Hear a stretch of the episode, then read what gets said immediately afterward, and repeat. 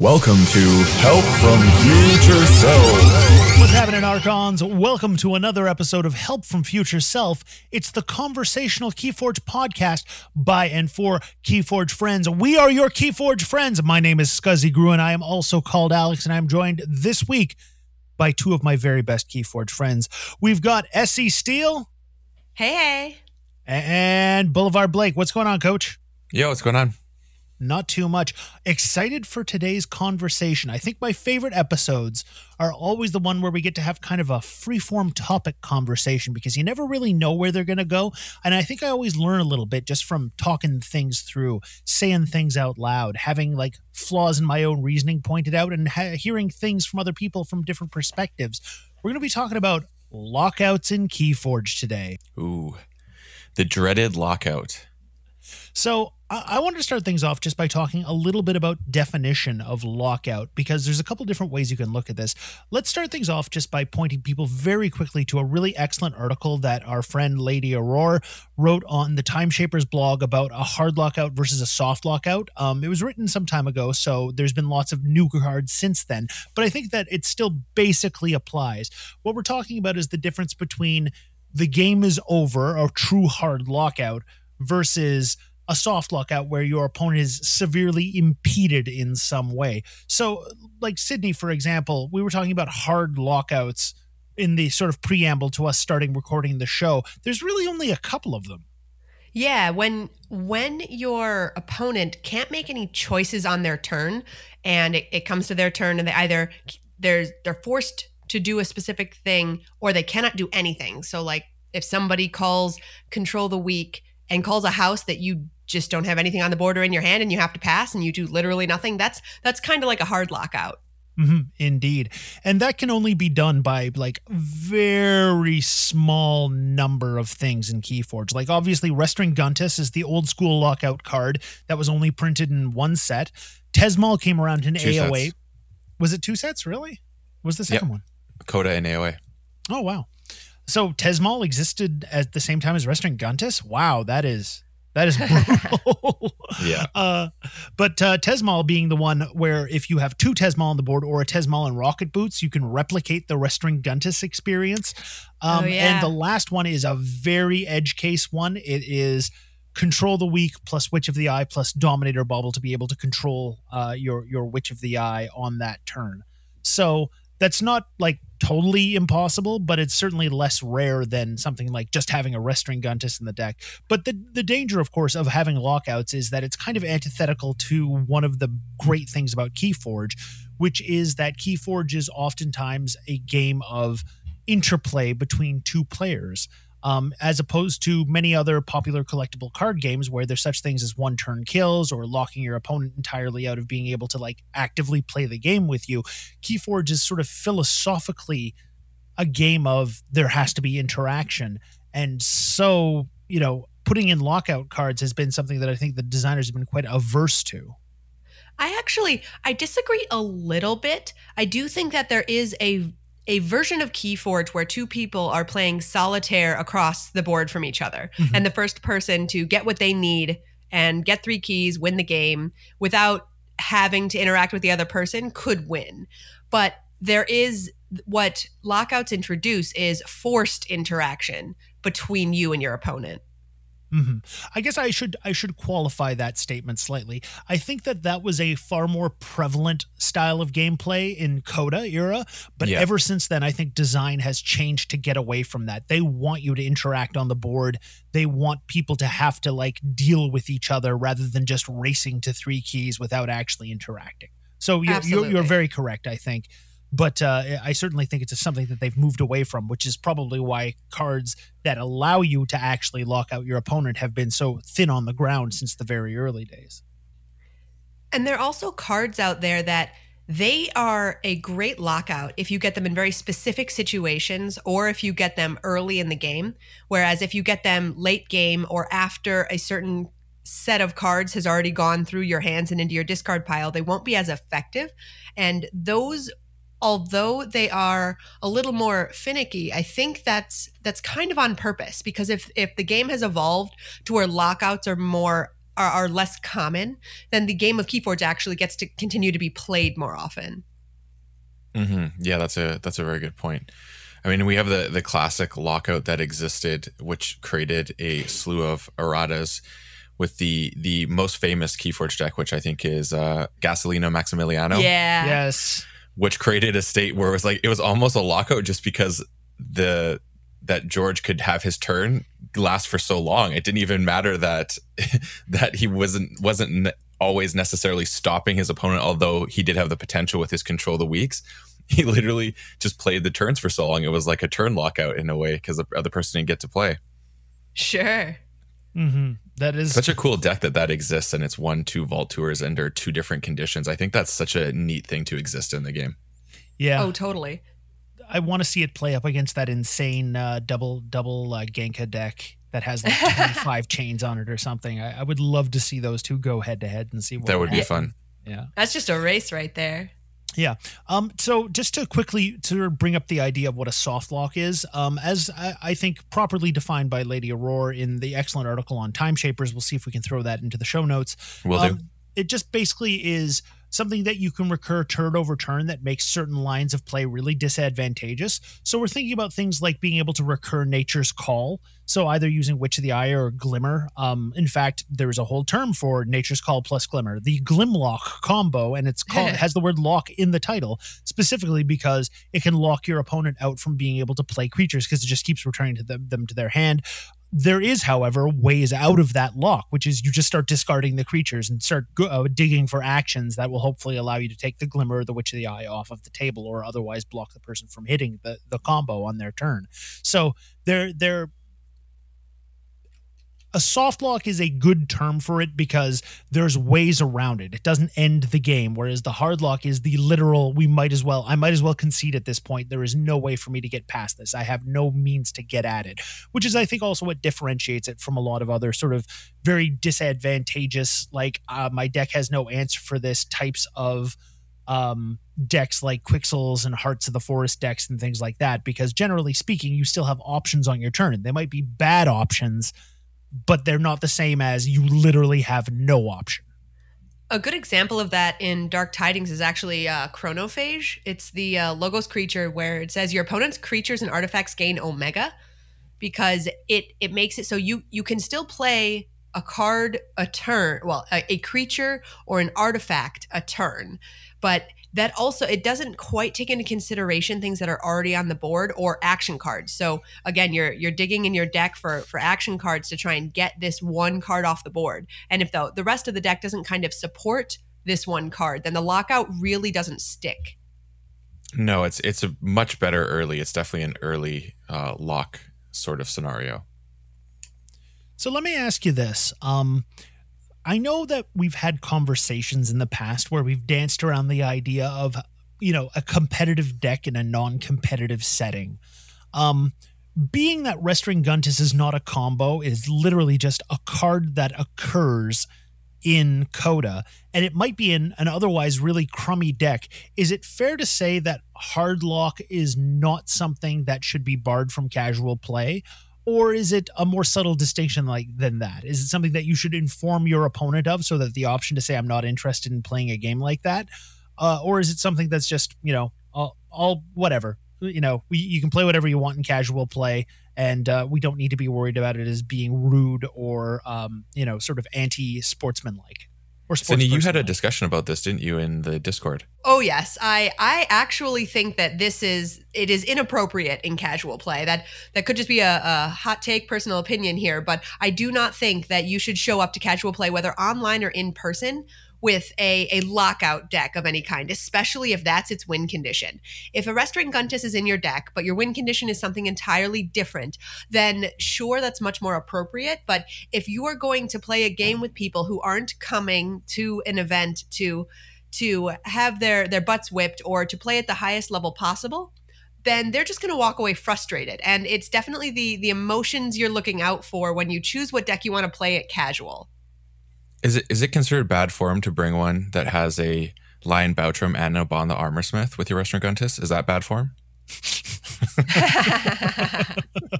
Uh, maybe you can get uh, like a legacy Restringuntus with like ghost form or something like that. You know, it just never leaves the table. Is that is that bad form?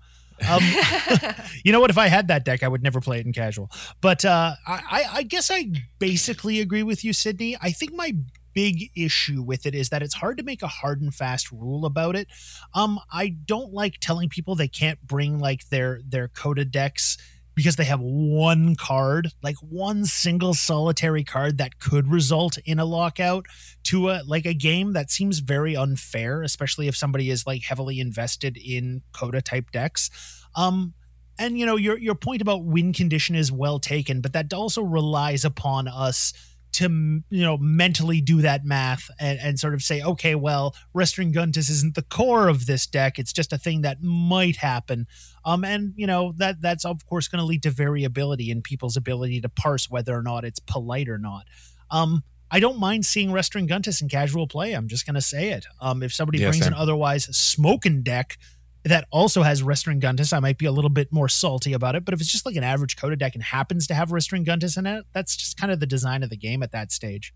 I'm just wondering, when we're talking about casual play, are we saying in the sense that like it's like a it's an archon like using gem software casual play or just like everyone showing up and playing together there's no stakes and it's just games happening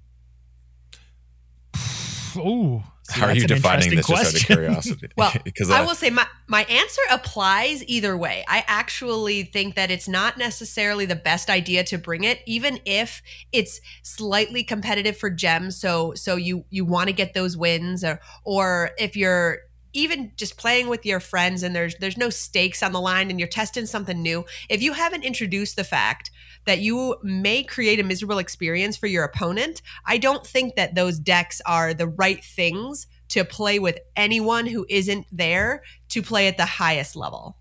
Yeah, I'm with Sydney. If if you make it known that this exists, and so that, and if people are like, no, well, I really don't want to play decks like that tonight. Can you play something else? That's fair. Or if you're like, oh, if they're like, oh, okay, that's fine. I understand. I'll I'll bring something uh, comparative as well, so we can have like a, a good matchup. Which at the end of the day, in any casual environment, I want to have a game that ends with both my opponent and I at two keys, and we're both pushing for check, and it's going back and forth. If I'm not Right? having that experience in a casual format, then uh, we did something wrong in the lead up. hmm Yeah, that's uh, that's actually a very good argument. Um, you know, I've I'm, I'm not gonna lie, I've brought hot fire to, to you know chain bound events and things like that when I really wanted Same. the prize that was on display that was uh, on offer. You know, um, it it happens, right? Um, you know, I, I think that if it's a consistent pattern in your play and it's alienating other people in your play group, it's something that has to be addressed. Every once in a while, you bring something you don't even realize is way above the level of what everybody else brought to the table, and then you feel kind of Yeah. bad afterwards. As I did that time, you'll recall when I uh, uh, brought a uh, rig deck to one of our events, uh, Blake. Very, very, very like just pre-pandemic, as you'll recall.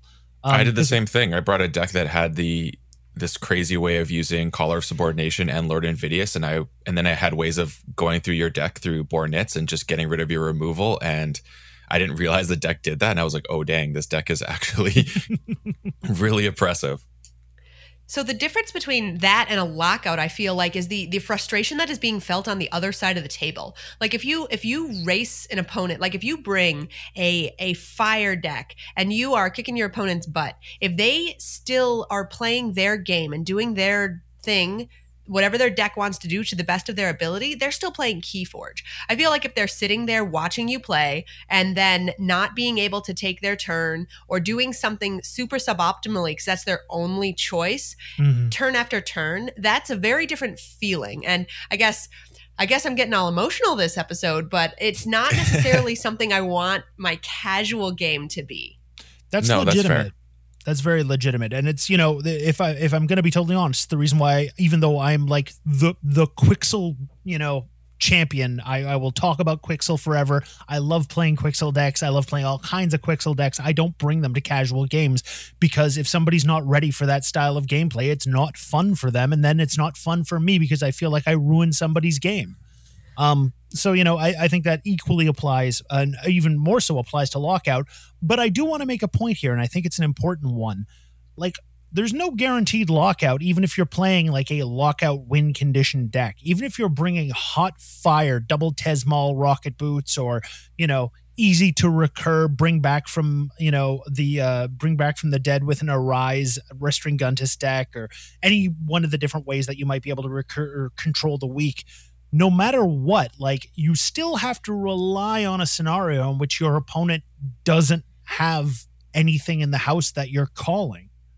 So there's no guarantee that you can make that happen, even with the best lockout deck in the world. Okay, so how about we go into when you're considering a lockout? Mm-hmm. So I think there's there's two things that you need to to weigh in when you're considering a lockout, and I think one is when you're pushing for check, and you can do some form of a lockout where you make your opponent choose a house or or go into somewhere where you know they don't have amber control. That's that's option A. And then the option B is the one where okay, you're going to do something where you're causing your opponent now that they can't play cards and it may have a long-term thing but you may lose that moment to go into check so i think it's like a it's like a like we said a disruptive lockout or is it going to go a little bit harder into it and and what what do you think you you do in that that moment like what what do you think what would you weigh sydney would you i'll pose it to both of you I like that you put that into two different categories because that makes a lot of sense to me. That is exactly what I'm considering when I'm creating a lockout. Whether I can stop my opponent from doing their thing or whether I can stop them from stopping me from doing my thing. So if I am going to forge, I really do want to stop them. That is my first and foremost uh, thought in my mind because every step closer to three keys is is probably the right step to take. But again, like you said, the long term also matters. So if there's something in their hand that's going to set them up to have a really big next turn, or something along the lines of uh, eh, putting something on the board that I can't control, I will absolutely swerve them away from that if I think I can get the key in a following turn. But I also am hoping that my lockout sticks. So it also depends how long I think I have them under my thumb. Because if it's only a turn, I will definitely take the key over preventing them from doing their long term strategy. If I think this lockout is going to prevent them from doing their long term strategy for a longer period of time, I will let them take my key away from me if the lockout holds. And hmm. just to put this into perspective, this means that you have looked at their discard, you know what they could have in terms of probability in hand, and you're making a decision based on that. So it's still no guarantee. Like you know that if they don't call this house, but you're saying that you will take that risk if you feel like the it exists the potential. Yeah, or something along the lines of like which house I'm to pick. So even the the not hard lockouts. So, for example, like like chronophage or something, if I have logos in my hand and then I have unfathomable and I have brain drain, and brain drain might be able to let me look at their hand and put a card back on top of their deck if I think they might have something that will take me off key, versus Chronophage may stop them for a longer period of time playing their own strategy. If I have a way to protect Chronophage and think that that lock will last a lot longer, I will play that and risk them having something in their hand to take me off key. If I don't, if I put that out there and they already have creatures or something on the board that can get rid of that, then that lockout won't last. And I will absolutely pick Unfathomable and play Brain Drain instead. Yeah, it's a it's a, a point in the game question i think in a lot of ways i mean we've all played games where you know it's it's down to the last key and you're within a couple of amber of your opponent and it's the who's going to forge that third key first and end the game and oftentimes, you know, classically, what we would see with a lot of control the weak decks and other sort of lockout decks was people waiting until they were just about to forge that final key and then hitting the control the weak mm-hmm. turn to make sure that a person had to choose Sanctum or something else that might not have the the the amber control in it. And I think that's a sound strategy, right? Like at that point you have no reason not to do that earlier in the game, I think I favor Sydney's perspective.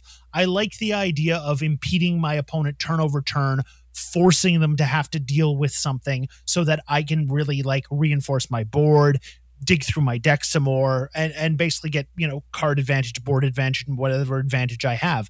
Because most lockouts aren't going to last forever. So better to, you know, use it, trip your opponent so that you can get a little bit ahead in the race. Hmm. I actually love the end of game control the weak, so you can't call untamed and use your key cheats. I like that one a lot. That one's yeah. pretty pretty powerful. Or you can't call shadows and use uh, yeah. your steals to to take me off. Okay, and then let's say we get to a position where you successfully get the lock, like the hard lockout. Restringuntus is on board. They they tell you they're like they're like oh you got me in there, and they literally like discard one card or play one card and then draw.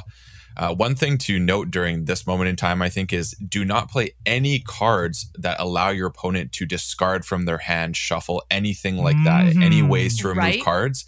That is like the most 101 lockout advice you could possibly get is you do not want to do anything to allow your opponent to cycle their hand in any way because if they're just discarding one card and getting one back, their opportunity to get a card that can actually remove your threat becomes even less. And there is a moment too that exists, I think, in that where you need to also be considering playing your board to control theirs. So they have nothing on board either, because that is the, the ultimate lockout. They can't call a house, they have very little board presence, and then there's really nothing that can be done. They're they're praying that one card is going to be drawn that is some sort of removal. And at that point you're in a pretty good position. Oh yeah, you definitely want to make sure that they have no ability to refresh in any way. So like paying attention to what they have on the board is you're right, super important. But if leaving one or two creatures on the board in a certain house because you're going to be calling a different house, that's that that kind of thing is totally fine. But yeah, controlling every aspect of their gameplay is is definitely important to a lockout and you might need more than just the card to do it. Mm-hmm. Yeah. Mhm. Totally, 100%.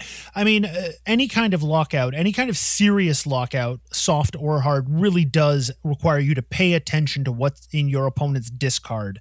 You should know what the likelihood of them having a lot of cards in hand is. Sometimes you just notice they haven't called a house for like several turns. Sometimes you'll notice that they're way down and it's likely that they have a handful of X or Y. Um, you know the, the, those are the kinds of things that make soft or hard lockouts more plausible. And it's also the kind of thing that I, I guess lends itself to more competitive play. Like i find i'm just less likely to ask my opponent if i can look at their discard in a casual game just because i like to keep casual games like light and fast moving and you know who cares who wins because we'll play another one right after just for funsies. You know that that's kind of my thinking about it. But uh, it certainly is a style of deck that favors a very competitive mindset that also requires a lot of analysis to actually carry off well. That's a great point. So how how much a part of the competitive meta do you guys think lockouts are? Like is it a must consider th- like a deck with a competitive uh, with with a lockout in it for a competitive setting? I think they exist less as sets have gone on, as we talked about earlier on in the episode. So I would say no, it's not. And I think that the pieces that make it really viable uh, are more rare. So I don't think it's a must, but I think if you have it in your arsenal, it's definitely something to consider. But with that being said, I do think there's one format you should never bring lockout decks to, and that is adaptive because Ooh. your opponent's going to be playing your deck and they will know their deck better than you. So they will know how to utilize that to really disrupt you being able to pilot their deck. And I've literally learned this from experience. Oh no. Didn't we have a Restringuntus lockout deck in our sealed uh, uh, invitational tournament that you and I both piloted a couple times, Blake? I don't know if it was a lock, but it was, we did have it. So it really hamstring people. But I, I have a deck that is like my highest rated AOA deck. It has that, what I said, Restringuntus with a Lion Bautrem and in a Bond. And I've had moments where I've locked people out with it. And I had an adaptive game where my opponents would literally drop it early and knew where all their cards I could deal with it were and just stop me from playing it. And I literally got just stuck. And Oh, it didn't no. actually like hard lock out, but it gave them such a huge advantage to build a board against me that by the time I dealt with it, like the game was for all intents and purposes over. And so I learned that I'll never bring that sort of lockout scenario to adaptive because your opponent knows their deck well enough to use it against you when you are piloting their deck and they're piloting yours. What about a triad? Like, is it a situation where it is likely going to get banned the most, so it's good ban bait? Or do you think people will let you play it because it might actually not go off? I think I mean my philosophy for triad is is I've I've sung it from the rooftops. I'll sing it again. it's you bring three decks that are very similar because that way no matter what they ban, you still follow through with the same plan that you always had in terms of archetype or something along those natures.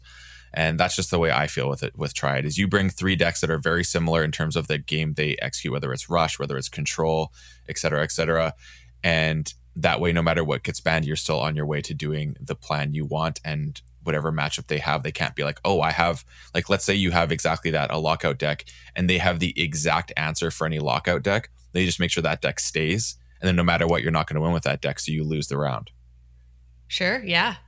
I guess my thinking on it is that uh, I still think lockouts are a lot rarer than than most um, you know people think when they think about like the classic lockout combos. So you know, honestly, maybe it's in my case, I would just say, you know what, I wouldn't think it's a great band bait because I don't feel like it's a thing that I'm actually legitimately that afraid of. Mm-hmm. Do either of you consider it a soft lockout if there is an artifact that is basically controlling the game? and the opponent doesn't have any artifact control, like Heart of the Forest, Quixo Stone, anything like that. Yeah, totally. It's a soft lock because it makes one. If we're going by Lady Aurora's definition, which I like a lot, it's making one line of play extremely, extremely like inefficient, uh, undesirable, um, and can cripple certain styles of deck. So yeah, I would I would call Quixel and Heart of the Forest a soft lock. I definitely think Heart of the Forest is. I got to a point where I was playing in a prime, and this person played it, and this was I may I've told this story f- for sure because it it is the the root of all my salt towards this card. And we were we got up to like 183 ember each, and it was just like it was like what's the point of playing and i'm literally playing my turns i'm like why am i doing this like I, am like i have no idea why we're still playing like it, it felt so pointless because all we're doing is just playing cards, stealing meant nothing. No one's forging keys. Like the game was locked out until my opponent got to the point where they got their their key cheat scenario in place. So it's just a matter of waiting for them to get into their their cards for their deck so they could do what they were trying to do the whole time. And it it really sucked. Like it felt so bad. Like I'm literally praying we go to time and he doesn't get there. That's actually was my only course of action. But the the motion of playing just it didn't exist. Like I'm like, I could steal some ember here, but I was like, but why? Like it, it makes no difference. Like if I gain more ember and you lose some ember, when you're over 150 ember each, does it matter how much ember right. you're getting or losing? Mm. And especially going to time never feels good, especially when no. if that's your only out and everyone is thinking that that's your only out, then it's everybody like it's in every, the back of everybody's mind. Are they slow playing? Like, and then the onus is on you, and that just never feels good.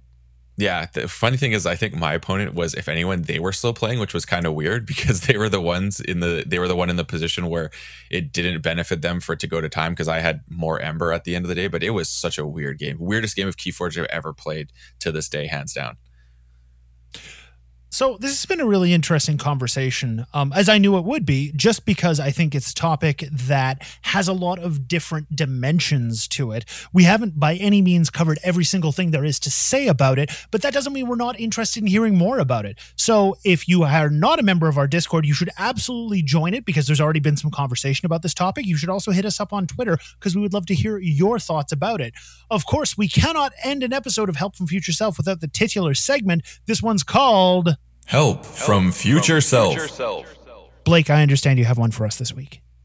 I do, yeah. And this is just uh, a little, I guess, words of wisdom from my own IRL play. Uh, my friend and I have been playing every Friday, and we've been playing a lot of Mass Mutation and Dark Tidings, basically exclusively, just uh, playing some Sealed every Friday. Uh, sealed Adaptive, actually. It's been a ton of fun. Uh, you may have seen some videos on my YouTube showcasing those decks.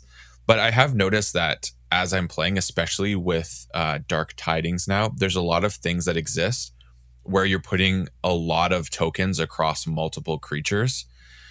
And one thing is, as we get back into IRL play, I found that when I had things in a tray, it actually, I found a lot of time I'm digging.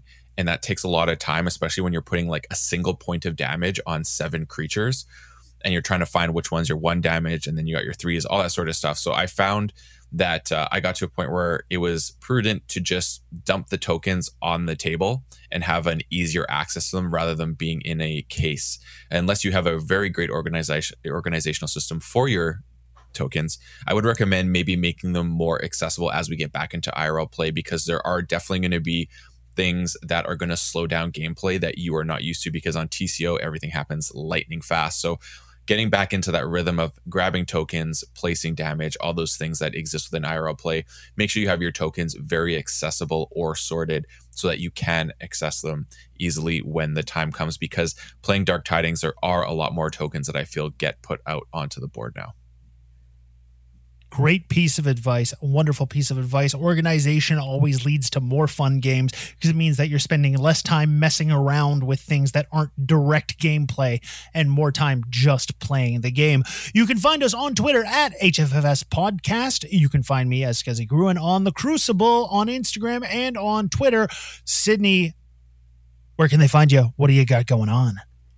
I am SC Steel on TCO and Discord, and uh, Keyforge Live is just two and a half weeks away at this point. It's kind of crazy, but super Whoa. exciting.